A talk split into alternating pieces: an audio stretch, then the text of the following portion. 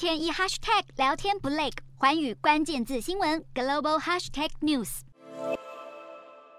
南韩群众聚集在外交部门口抗议政府针对日本在二战时期强迫劳动争议的解决方案。南韩政府六日宣布，有关二战期间日本企业强行征用南韩劳工的争议，将由政府管辖的基金会以第三方募集民间捐款后代为支付赔偿金。但部分受害者和反对党抵制，批评南韩向日本政府妥协，而且这个方案还不保证日本企业参与赔偿。令南韩民众更气愤的还有，日本在联合国人权理事会的会议中否认在二战时期强迫征用南韩劳工，并且主张日本并没有违反国际公约。南韩总统尹锡悦认为第三方赔偿方案有助于推动韩日关系发展。南韩外交部长朴正也表示，不应忽视日韩关系发展，为了国家人民利益，应该要结束这个恶性循环。倒是日本首相岸田文雄乐见其成，表示愿意和南韩总统尹锡悦密切合作，未来也可以进一步加强美日韩三国的战略合作。